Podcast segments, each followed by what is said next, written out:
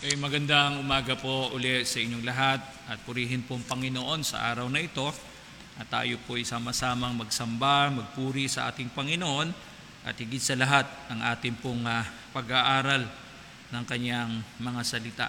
So sa umagang ito po ang ating pong pag-aaral is the proof of our true conversion.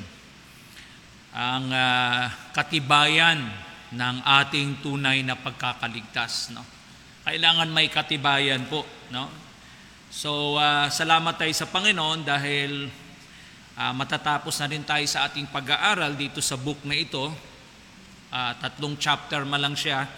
So, salamat tayo dahil uh, uh, dito po tinuturo sa aklat na ito the need for elders. Kailangan po and we thank the Lord for the life of Titus na talagang ginagamit po siya ng Panginoon at hindi po siya naging irresponsable sa kanya pong responsibilidad bilang manggagawa ng ating Panginoon.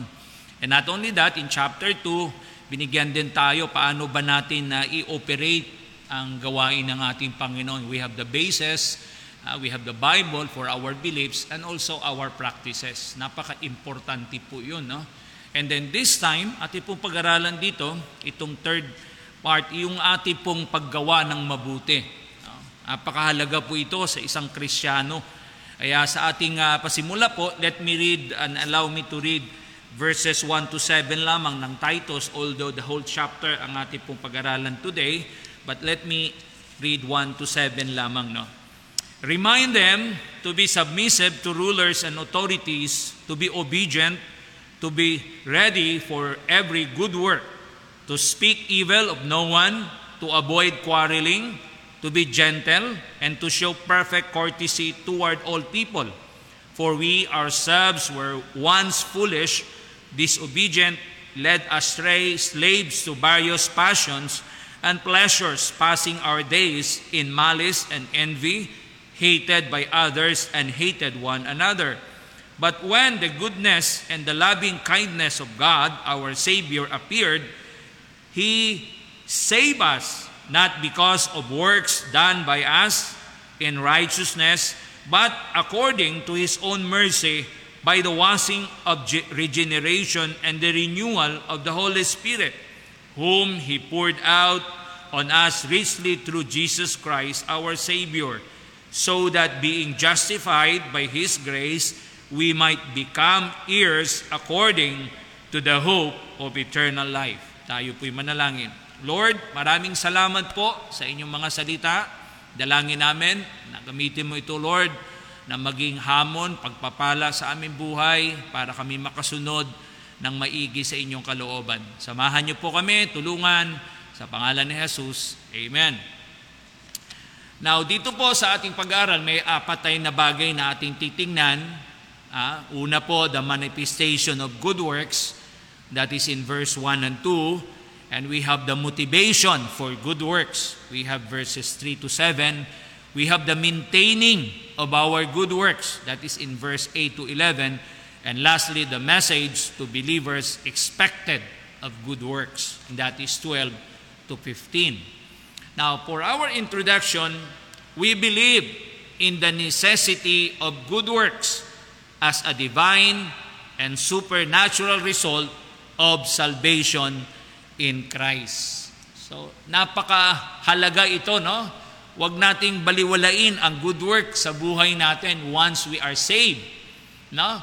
Pero pag hindi ka pa saved, kahit sa dami mong good works, that is not pleasing to the Lord because that is not the righteousness of Christ. No? Naging good works lang at nagiging uh, pleasing lang sa Panginoon because of the righteous righteousness of Christ that is in us. Yun po yun. Yun yung pong lamang doon. Kaya kung wala kang Kristo, wala ka pang salvation, sayang lang ang iyong pagpapagahal. No? So, at saka tandaan natin, ang good works is not the basis of our salvation. Ito po ay katibayan lamang na ikaw po ay ligtas. No? Second thing, it is important that a minister stress the gospel of salvation, but it is also important to teach converts that it's what is required to live as Christian. Hindi lamang ituro sa kanila ang way of, of salvation, but also dapat malalaman din ng mga converts ano po yung required para makapamuhay sila bilang mga mananampalataya. So let's uh, go to verses 1 to 7, the manifestation of good works. So una sa lahat, ang Kristiyano po, Christian should be law-abiding citizens. Law-abiding. Yeah? Kaya dito po, pinaalala talaga, no? ini-emphasize talaga ni Pablo kay Tito, no? na ituro ito sa mga Kristiyano sa Kreta, no? ang tungkulin bilang mga mananampalataya. Ha? Kaya nga, inuulit-ulit niya, binabanggit ito at binibigyan ng diin ang paggawa ng mabuti. Ha? Ito po yung dapat nating makita. Kaya ngayon pong the first thing, Titus, is to remind them is of the duty of citizenship. Ha? Second, makita natin the proper attitude toward the secular rulers and authorities is submission, obedience, and readiness to do whatever is good. Of course, a Christian must never violate an any direct command of the highest authority who is God. Yan po ang article ng BGU. Na? Yung talagang uh, huwag natin i-violate, lalo na ang command ng Panginoon. Di ba sa Acts, no, na-mention din yun doon na it's rather to obey God than man. No? Uh, talagang uh, importante ito sa ating buhay as Christian. And then the second thing, under the manifestation of good works, not only Christians should be law-abiding, yan po ang sabi sa verse 1, ah, pananawagan ni Paul di, uh, dito po, no, at turo niya kay Titus, ipaalala mo sa kanila na pasakop sa mga pinuno at mga may kapangyarihan, maging masunurin, maging handa sa bawat mabubuting gawa. Ha? So that is in Christian uh, letter B na, Christians should be active in good works. Dapat maging aktibo sa paggawa ng mabuti. So it is important that they be good citizens without compromising the faith. Mahalaga po, no? Kailangan hindi natin makompromeso ang ating pananampalataya. Pagdating naman sa gawa, let's always be ready to do whatever is good. No?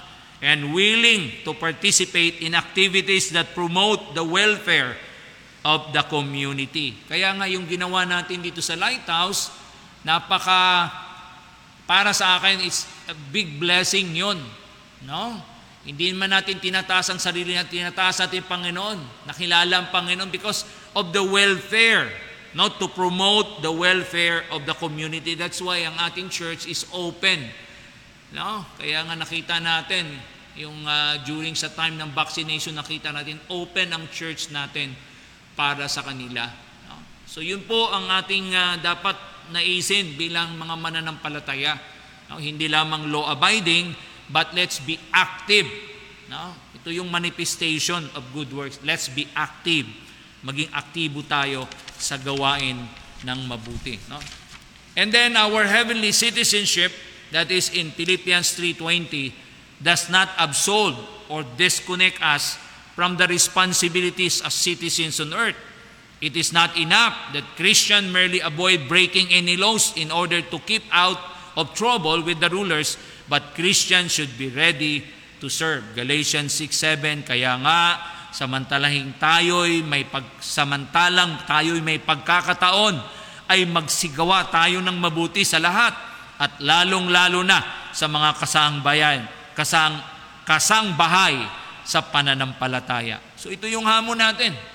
Hindi lamang na tayo po ay let's uh, uh, avoiding breaking any laws sa ating pong lipunan, but let's always be ready to serve them. Uh, so yun po ang talagang kung meron man tayong identity as a Christian is yung ating paggawa ng mabuti. Na? So yun po, wag nating kalimutan yan. And then, another thing, dito po under sa manifestation, Christians are to be careful in speech. Look at verse 2. Ang sabi sa verse, huwag magsalita ng masama tungkol sa kanino man. Huwag makipag-away, maging maamo at magpakita ng hinahon sa lahat ng mga tao. Alam nyo, kung minsan tayo, ah, hindi tayo careful kuminsan sa ating mga salita, no? Ah, against sa ating mga official sa government. Minsan may mga sinasabi tayo. Ay ah, iniisip talaga natin, may mga komentaryo pa tayo. Ah, alam nyo, kung basahin yung mga comments sa, dyan sa FB, makita nyo, malulula kayo. Yung pananalita nila, they are not careful sa kanilang pananalita. No? Alagang kahit ano lang ang mabitawan. Dapat sa isang Kristiyano. No? No man should say anything evil about God because He is perfect in every respect, but we should never say anything evil about another man unless we are absolutely certain that it is true and we find it necessary to speak in order to warn others and save them from harm. So, kailangan din natin magiging sensitive tayo na kung alam naman natin mapahamak sila, na, so tayo din ay magbigay ng warning sa kanila. Ano, huwag nating kalimutan 'yon, no? Yan ang sabi sa 1 Peter 2:23, nang nang siya'y alipusahin, makita natin ang Panginoon natin, very careful siya sa kanyang speech, ay hindi gumanti ng pag-aalipusta nang siya'y magbata ay hindi nag, nagbala, no? Nagbala kundi ipinagkatiwala ang kanyang sarili doon sa humahatol ng matuwid.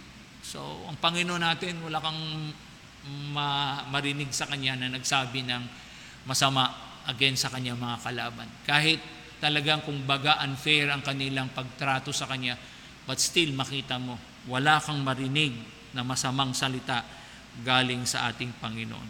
Kaya tama lang po ang paalala sa atin bilang mga Kristiyano under sa ating government, huwag kang magsalita ng masama sa kanino mang tao.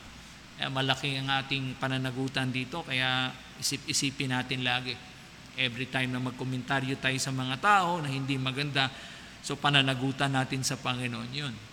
Kaya let's be careful sa ating mga pananalita. No? And then, this, the fourth one under sa manifestation is Christians are not to be fighters. Hindi dapat maging palaaway. Dapat peaceable. Dapat kung meron mang tao dito sa mundong ito, yung taong na talagang No? Hanggat maari, umiiwas ng away. Alam nyo, ako talaga hindi mapakali talaga pag meron kang uh, kaaway. No? Hindi maganda talaga. Eh, no? That's why Christians should refuse to engage in quarrels and conflicts. Uh, so, baka mabansagan kang kristyano na palaaway. No? Dito sa church, baka halos lahat nakakaaway mo na. No? So, hindi magandang uh, uh, Di magandang kristyano yun pag uh, halos lahat kaaway mo. No? Kaya refuse no, to engage quarrels. And also, under this, Christian must not adopt the arts of the agitator. Di ba may mga taong mahilig na magsulsol para mag-away lang? Ah, Naka-experience na ba kayo niyan? Na nag-away yung dalawa dahil lang sa'yo. Dahil sa, para bang ginagatungan mo para sila lalong mag-away. So, hindi sana ganun, no? Pag kristyano tayo, no? meron tayong mga paalala dito na binabanggit ng ating Panginoon, no? This does not mean that Christians may never defend himself if attacked, but it certainly does not mean that he is not to be quarrelsome and contentious. So, ingatan talaga natin. Uh, uh, ingatan natin kahit sa ating panalita, kahit na kung minsan tama tayo, no? Kung minsan uh, uh, kung minsan ay talagang uh, kung hindi ka maingat, magkaroon ka talaga ng kaaway at mag-away talaga. No? Yun po ang isang paalala sa atin. Sabi sa 2 Timothy 2.24, At ang alipin ng Panginoon ay hindi nararapat na makipagtalo, kundi maamo sa lahat, sapat na makapagturo, matiisin. So, grabe mga qualities ng buhay ng isang mananampalataya. No? Talagang i-pattern talaga ng ating Panginoong Kristo. Kaya ito yung Panginoon, talagang yun talaga yung desire niya sa mga Kristiyano. No? Yung character traits natin ay ma-adapt natin sa Panginoon. That's why conform to the image of our Lord Jesus Christ. And then, number, number five, under sa manifestation, Christians are to be gentle. Dapat maging banayad, considerate. Ito po sabi niya, positively, not stubbornly insisting on their own rights, but acting in courtesy, paggalang, and forbearance, pagpigil. Hindi naman uh, kung minsan, ang sabi dito, the gentle, the word gentle means an attitude of moderation, a sweet reasonab- reasonableness.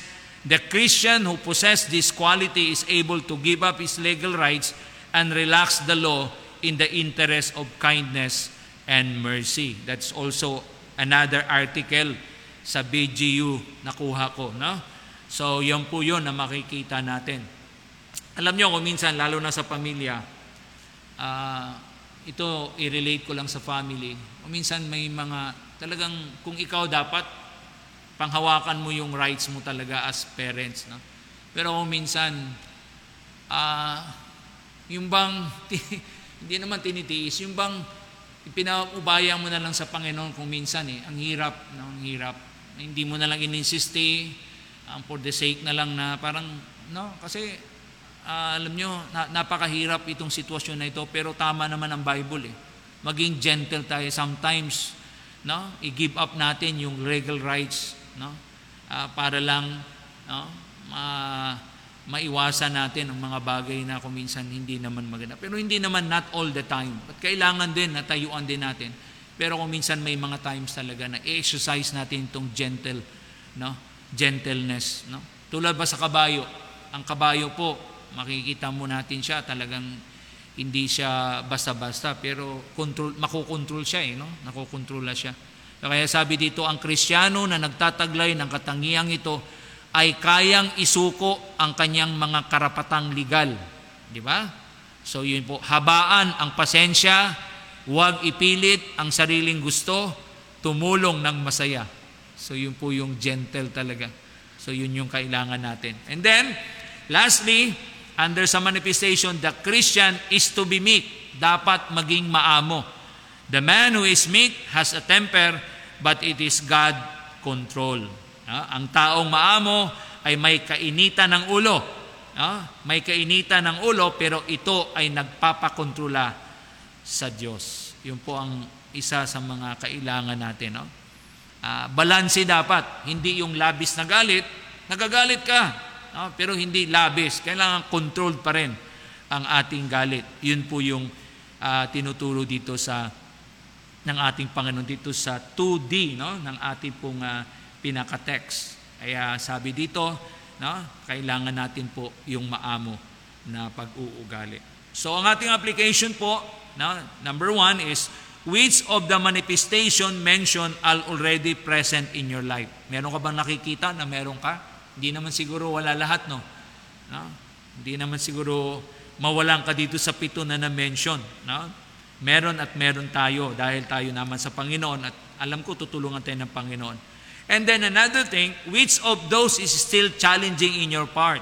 Meron siguro na medyo hirap ka, no? Nag-struggle ka until now. No? Sa uh, buhay mo bilang isang mananampalataya. Baka may area sa buhay mo na nahihirapan ka. Okay? So, nandyan naman ang Panginoon. Ipaubaya natin sa Panginoon, tingin natin ng tulong. And then, how will you be able to cultivate good qualities and reject those that are bad? No? Kailangan po, no? payamanin natin ang mabuting katangian at tanggalin natin ang mga uh, hindi maganda na katangian. Ganun man lang, di ba?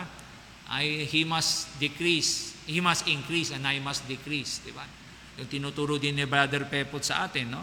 Uh, talagang kailangan ang katangian ng Panginoon na sa ating buhay bilang mga tagasunod sa Kanya. Now, going to verse uh, 3 to 7, the motivation for good works. Ito po yung mga listahan, no? ng mga nararapat na pag-uugali ng Kristiyano. Binigyan ni Pablo ito no? ng uh, diin doon kay Tito na dalawang motivasyon ang dahilan ng pagsunod sa mga ito sa pamama, uh, pamantayang itinakda. Number one is the reminder of our past. Sino ba tayo? Alam nyo, ito po yung napakagandang motive of gentleness and consideration toward the unsaved. Di ba dati naman tayo hindi paligtas eh. No? Ano po, na-mention dito, oh, tinan mo yung katangian na tayong wala pa sa Panginoon. No? Ang sabi niya dito sa verse 3, sapagkat tayo rin naman noong dati ay mga hangal, mga suwail, mga nanlilinglang, mga alipin sa sari-saring pagnanasa, ah, kalayawan, namumuhay sa kas, ah, kasamaan at inggit, mga kasuklam-suklam at napupot sa isa't isa. You see? And that's our life before na wala tayo sa Panginoon. Kaya importante na may unawaan din natin itong mga taong wala pa sa Panginoon. Na huwag tayong makipag-away sa kanila kasi pag makikipag-away tayo sa kanila ay tapos na ang usapan. Wala na po tayong wala na po tayong way na makapasok ang ebanghelyo sa kanila. At so ay napaka-importante. Dayo, di ba? Ako nati, pilosopo din ako eh. Oo. Pero napaka-kalmante lang yung nag-share sa akin ng gospel eh. Hindi niya ako pinapatulan sa aking uh, ugali na hindi maganda.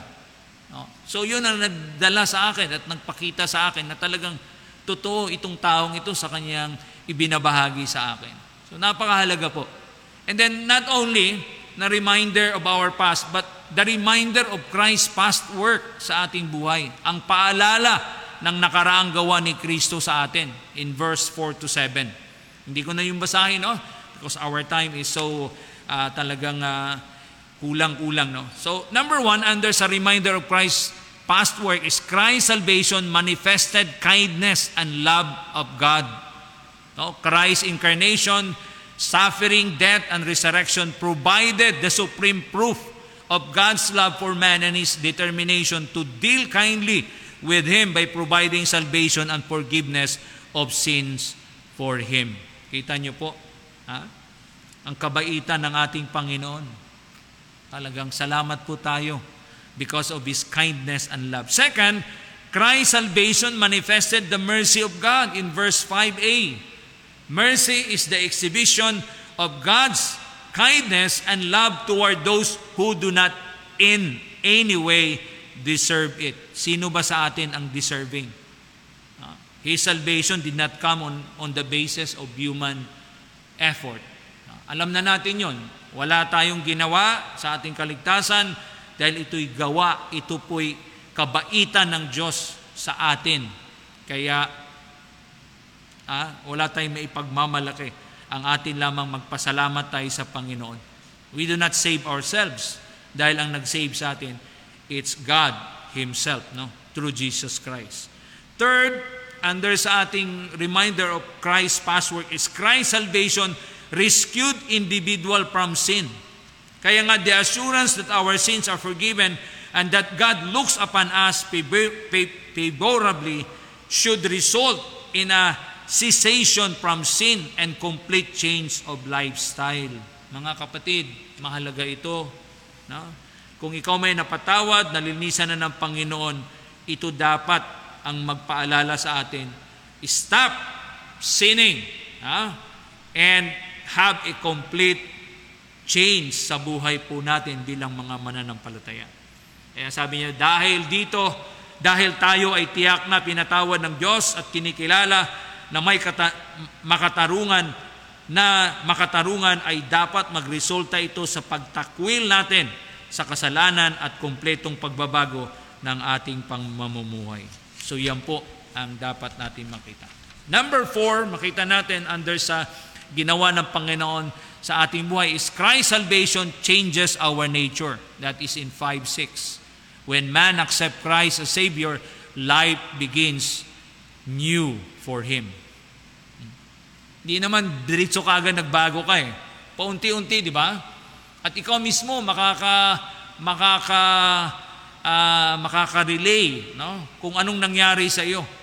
Uh, mahirap naman sabihin pa natin yung ating mga mga ginagawa noon, pero nakita mo talaga yung malaking pagbabago. And that's the work of God sa buhay natin. Ayan po ang dapat makikita sa atin. And then number five, Christ's salvation gives us a new relationship with God. God gives to us the perfect righteousness of Christ and treats us as if we have never sinned. Uh, God puts to our account the righteousness of His Son so that we can be condemned no more.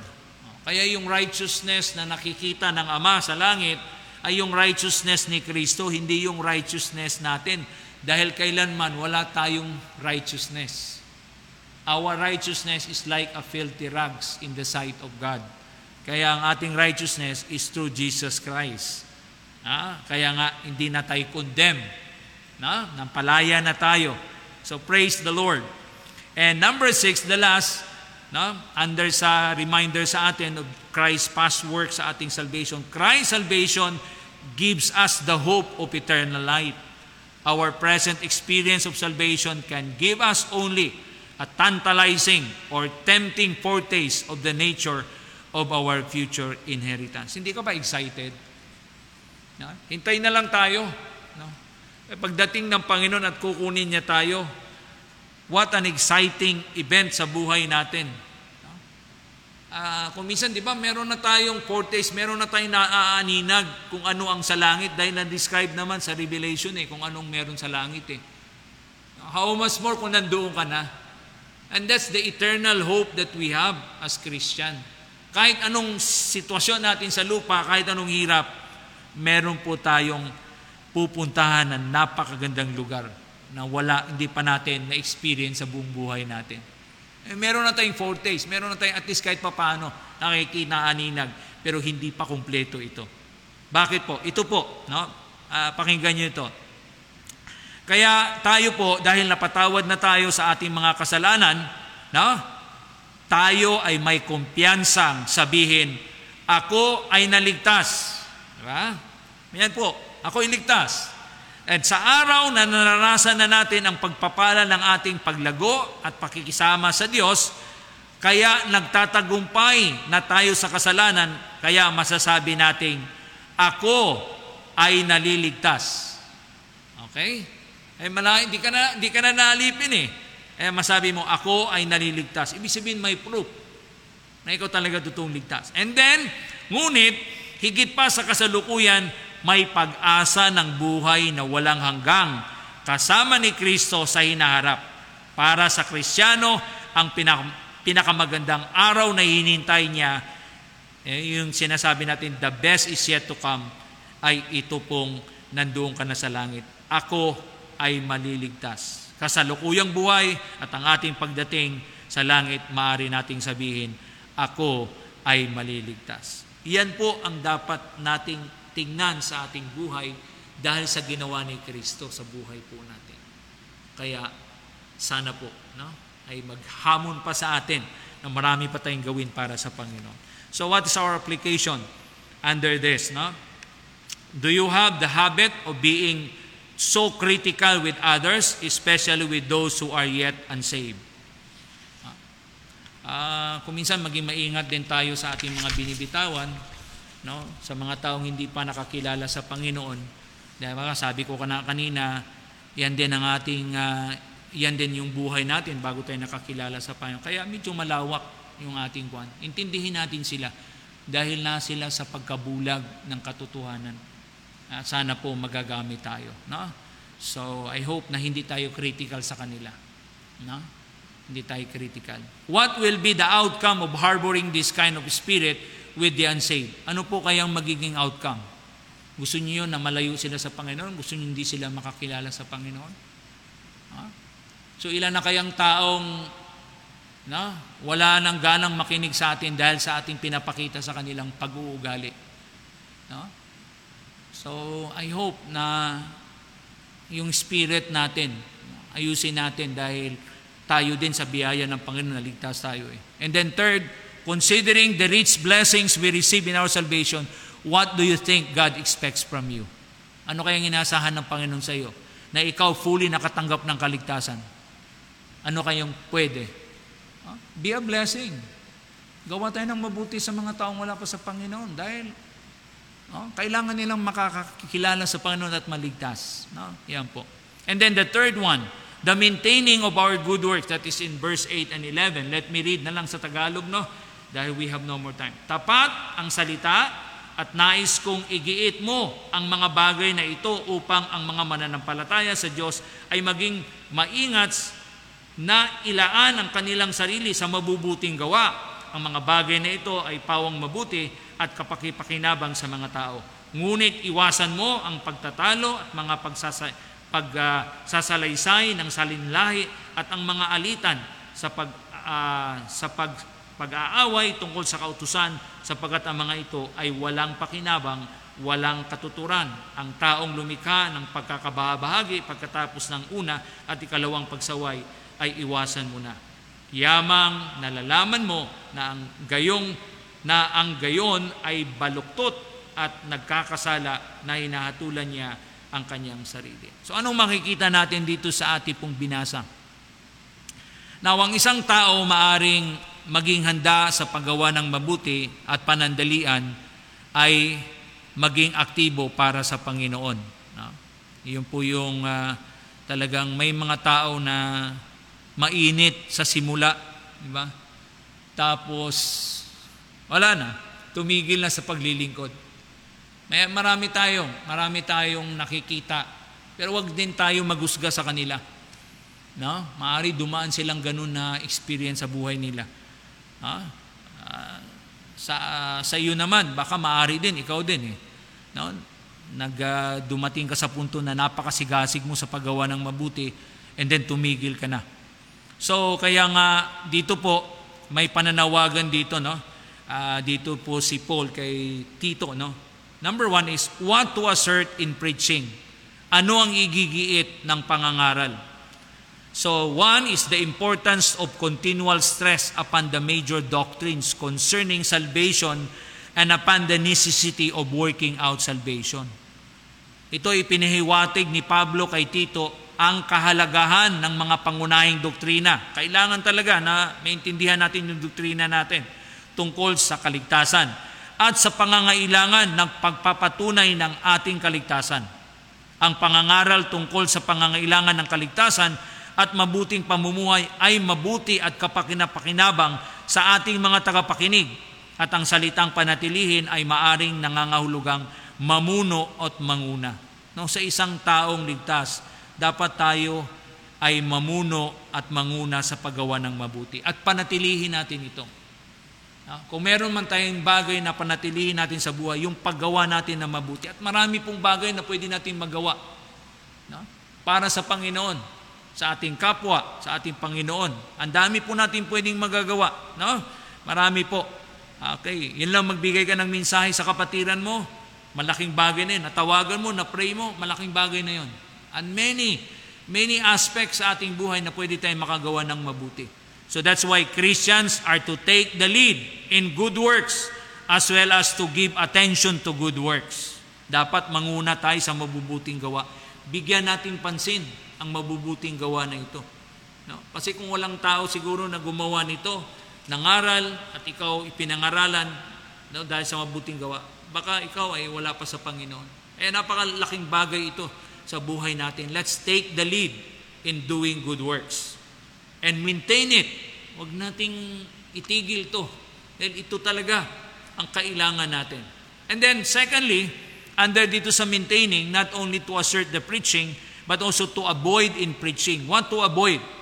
The first thing, di ko na to basahin, ang uh, verse dito sa Titus 1, 10 to 16. The first thing for a preacher to avoid is foolish question. Uh, nang nag-Bible study ako, ang tinanong sa akin, saan daw nakatayo ang Panginoon ng nilikha niyang mundo? Tinanong niya ako, sabi ko, wala akong masagot niya. Kasi omnipotent naman siya eh. Na? A spirit naman siya. Na? So, gusto niya talaga na merong hindi katulad sa atin na hindi tayo pwede na wala tayong uh, wala tayong ma, matungtungan, no? wala tayong ma, maapakan. So, mga foolish question na di naman kailangan, i-stop natin. No? Kasi may mga tao na nanggugulo lang, kaya dapat maging aware tayo. Na, nandyan sa Titus yan, makikita natin. Ah, walang katuturan, walang kabuluhan, walang, walang mangyayari sa inyong pag-aaral. And then the second thing to be avoid to to be avoided is genealogies. Itong genealogies dito, much more ito ang pinag-usapan yung mga angels and the law because they produce no spiritual benefits and leads to no constructive result. 1 Timothy 1:3 to 7. Nandiyan din po yung explanation niya diyan. No, kailangan magiging uh, maingat din tayo diyan. No? And then letter C, number three is the fourth thing. ah, the third thing is to avoid. ah, fourth yun sa akin, third lang yan kasi pinagsama ko na yung kanina yung dalawa. The third thing is that to avoid is heretics and those who refuses to be corrected.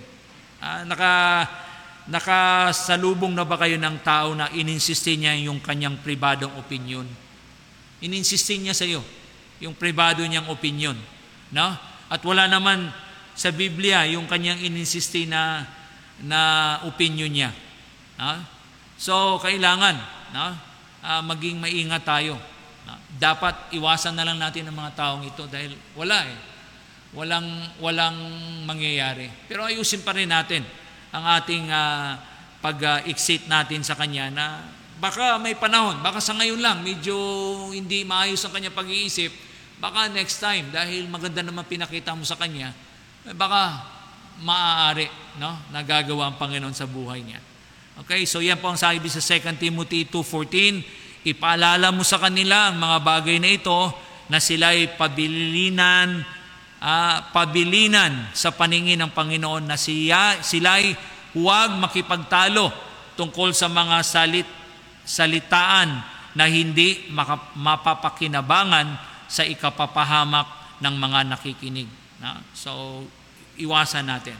So, what's our application under sa dito po sa third uh, thing na ating pinag-aralan is how should Christian take lead and give attention to doing good works? Paano ba dapat manguna at bigyan pansin ng Kristiyano ang paggawa ng mabuti?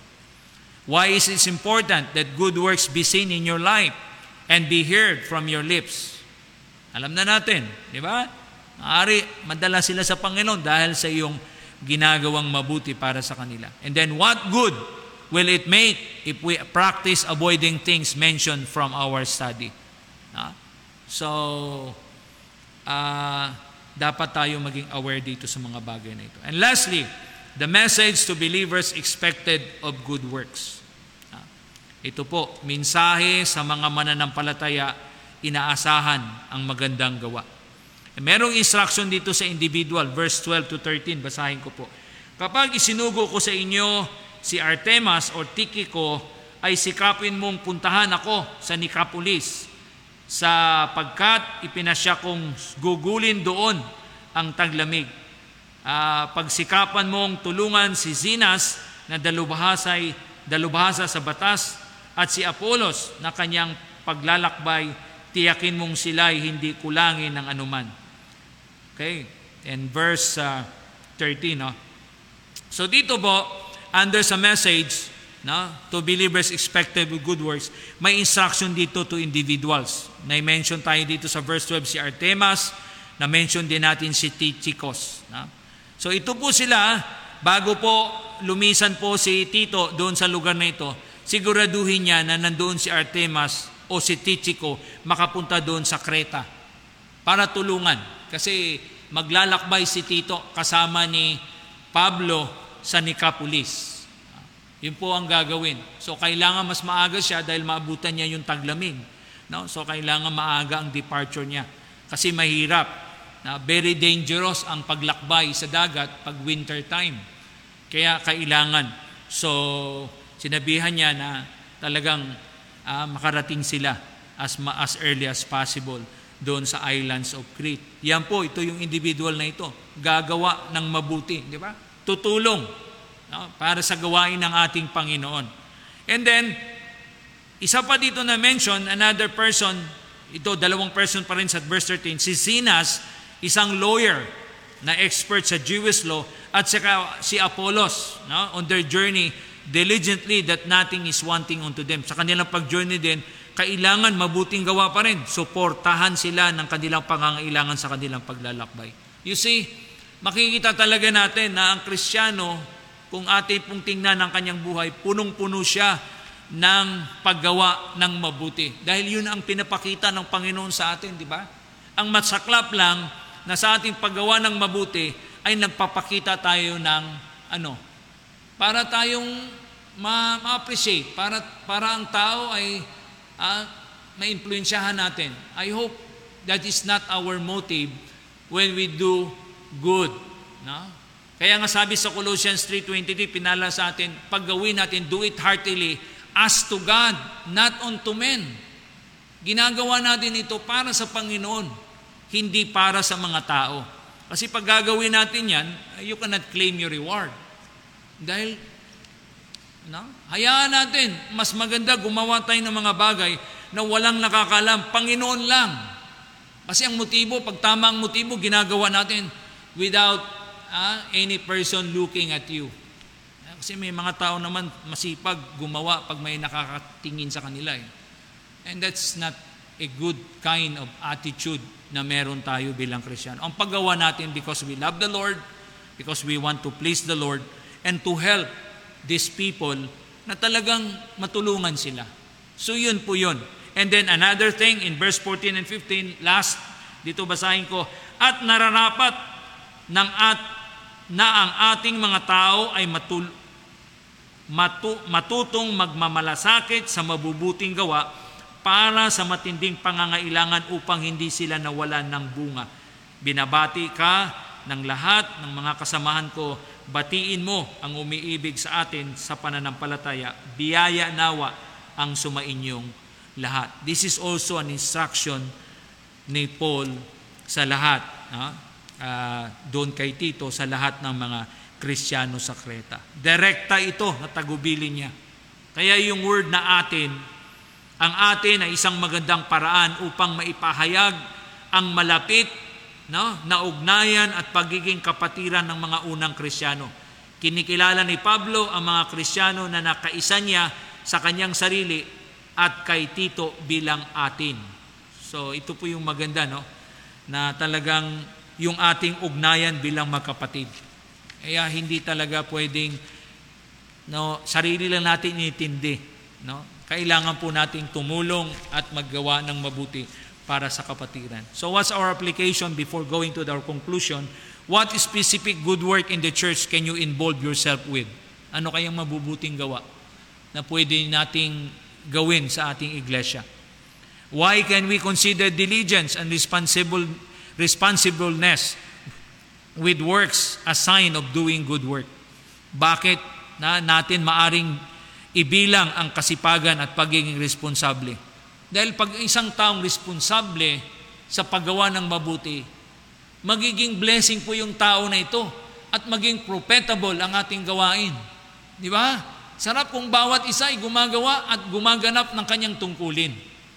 No? Hindi lang yung palagi lang umaasa sa iba Wag po, wag natin yan nayaan na yan po ang ating mentalidad sa ating paglilingkod sa Panginoon dahil every every one of us sabi sa Ephesians 2:10 uh, we are uh, Christ's workmanship no? So kailangan nakikita sa ating buhay. As we close this morning our good works demonstrates the proof of our conversion through Christ. One our good works should be manifested in Christian desires attitudes and deeds that pleases God. Ang ating mabubuting gawa ay dapat na maipakita sa mga pagnanasa, pag-uugali at gawa ng nakakalugod sa Diyos. Second, our good works are motivated by the recall of who, who of who we were without Christ and what we are now in Christ. Ang ating mabubuting gawa ay nauudyok sa pagbalik tanaw ng kung sino tayo noon nang wala pa tayo kay Kristo at kung ano na tayo ngayon kay Kristo. Diba? Palagi nating tanawin ang ginawa ni Kristo at no, in the past and in the present. Tingnan natin yan para tayo magiging blessing sa iba. Our good works should be maintained through living by example and exhortation and leaving behind anything that will hinder our Christian growth. Ang ating mabubuting gawa ay dapat manatili sa pamamagitan ng pamumuhay na ng may halimbawa at pagpapayo at pag-iiwan ng anumang makakahadlang sa ating paglinang bilang isang Kristiyano. And lastly, our good works should be a message we need to remind ourselves daily in order to display God's working in our lives. Ang ating mabubuting gawa ay isang mensahe na kailangan nating ipaalala sa sarili araw-araw para maipakita ang pagtatrabaho ng Diyos sa ating buhay. Mga kapatid, Alam nyo, itong sulat ni Titus, makita natin na very rich. Kung baga, kung kayamanan ito, very rich na kayamanan ito. Ha? Sa ating panahon ngayon. Why? Because dito po, kung ating titinan itong Titus, this gives a vital information for church leadership. Tingnan mo po, nagpo-provide sila ng model talaga ng elders, ng pastors, and other Christian leaders. Yung bang pag-develop mo, paghasa mo sa isang manggagawa para may patuloy ang mabubuting gawa. And this is really what I like no dito sa buhay ni Paul. Yung pag-prepare niya sa mga tao, pag-intindi kung ano dapat ang makikita sa buhay nila bilang Kristiyano. So ito po, ito din ang ating panalangin dito sa church ng uh, Lighthouse na sana po tayo po ay eh, meron talagang pruwebe at katibayan yung ating paggawa ng mabuti. Sana huwag tayong magsawa. Sabi naman ng Galatians 6.9 yun eh. Huwag tayong magsawa sa paggawa ng mabuti dahil in due seasons we shall reap what shall if we faint not. Patuloy lang po natin gawin ito in a right motive. Kasi maari ang ating paggawa ay hindi na motibo na tama And yan po ang delikado. So I hope na itong ating mensahe sa umagang ito, no, sa ating pagsira, sa ating pag-aaral sa aklat ng Titus, naway magsilbi itong paalala sa atin. We need good leaders, yeah, and then hindi lamang good leaders but members na yung buhay natin talaga may pagbabago because we want to be an example sa buhay natin habang tayo ay nandito pa sa lupa. Pagpalain po ng Diyos ang kanyang mga salita, tayo po'y manalangin. Panginoon, maraming maraming salamat po sa paalala niyo po sa amin. Bilang kami na-experience sa iyong kabutihan, sa iyong ginawa sa buhay namin, O Diyos. Maraming salamat. Kaya nga kami nagaganito dahil sa inyong biyaya, O Diyos. Lord, yan din po ang aming dalangin. Sana kung ano man ang ginawa ng aming Panginoon ay mag-manifest din sa buhay namin itong paggawa ng mabuti. Maraming paraan na kami makagawa ng mabuti dito sa iglesyang ito, Lord. Kaya tulungan niyo po kami na manatili, magpatuloy at maging magandang halimbawa, Panginoon, sa paggawa ng mabuti. At paalalanin mo din po kami sa mga bagay na hindi dapat makita sa amin dahil ito lamang ang maghadlang, Panginoon, ng mga taong ito ay makilala ka at uh, magkaroon sila ng kaligtasan, O Diyos. Kaya salamat po, Panginoon, sa lahat ng paalalang ito sa inyo ang kapurihan, sa inyong kalawalatian, sa tanging pangalan ng aming Panginoong Yesus. Amen. Maraming salamat po.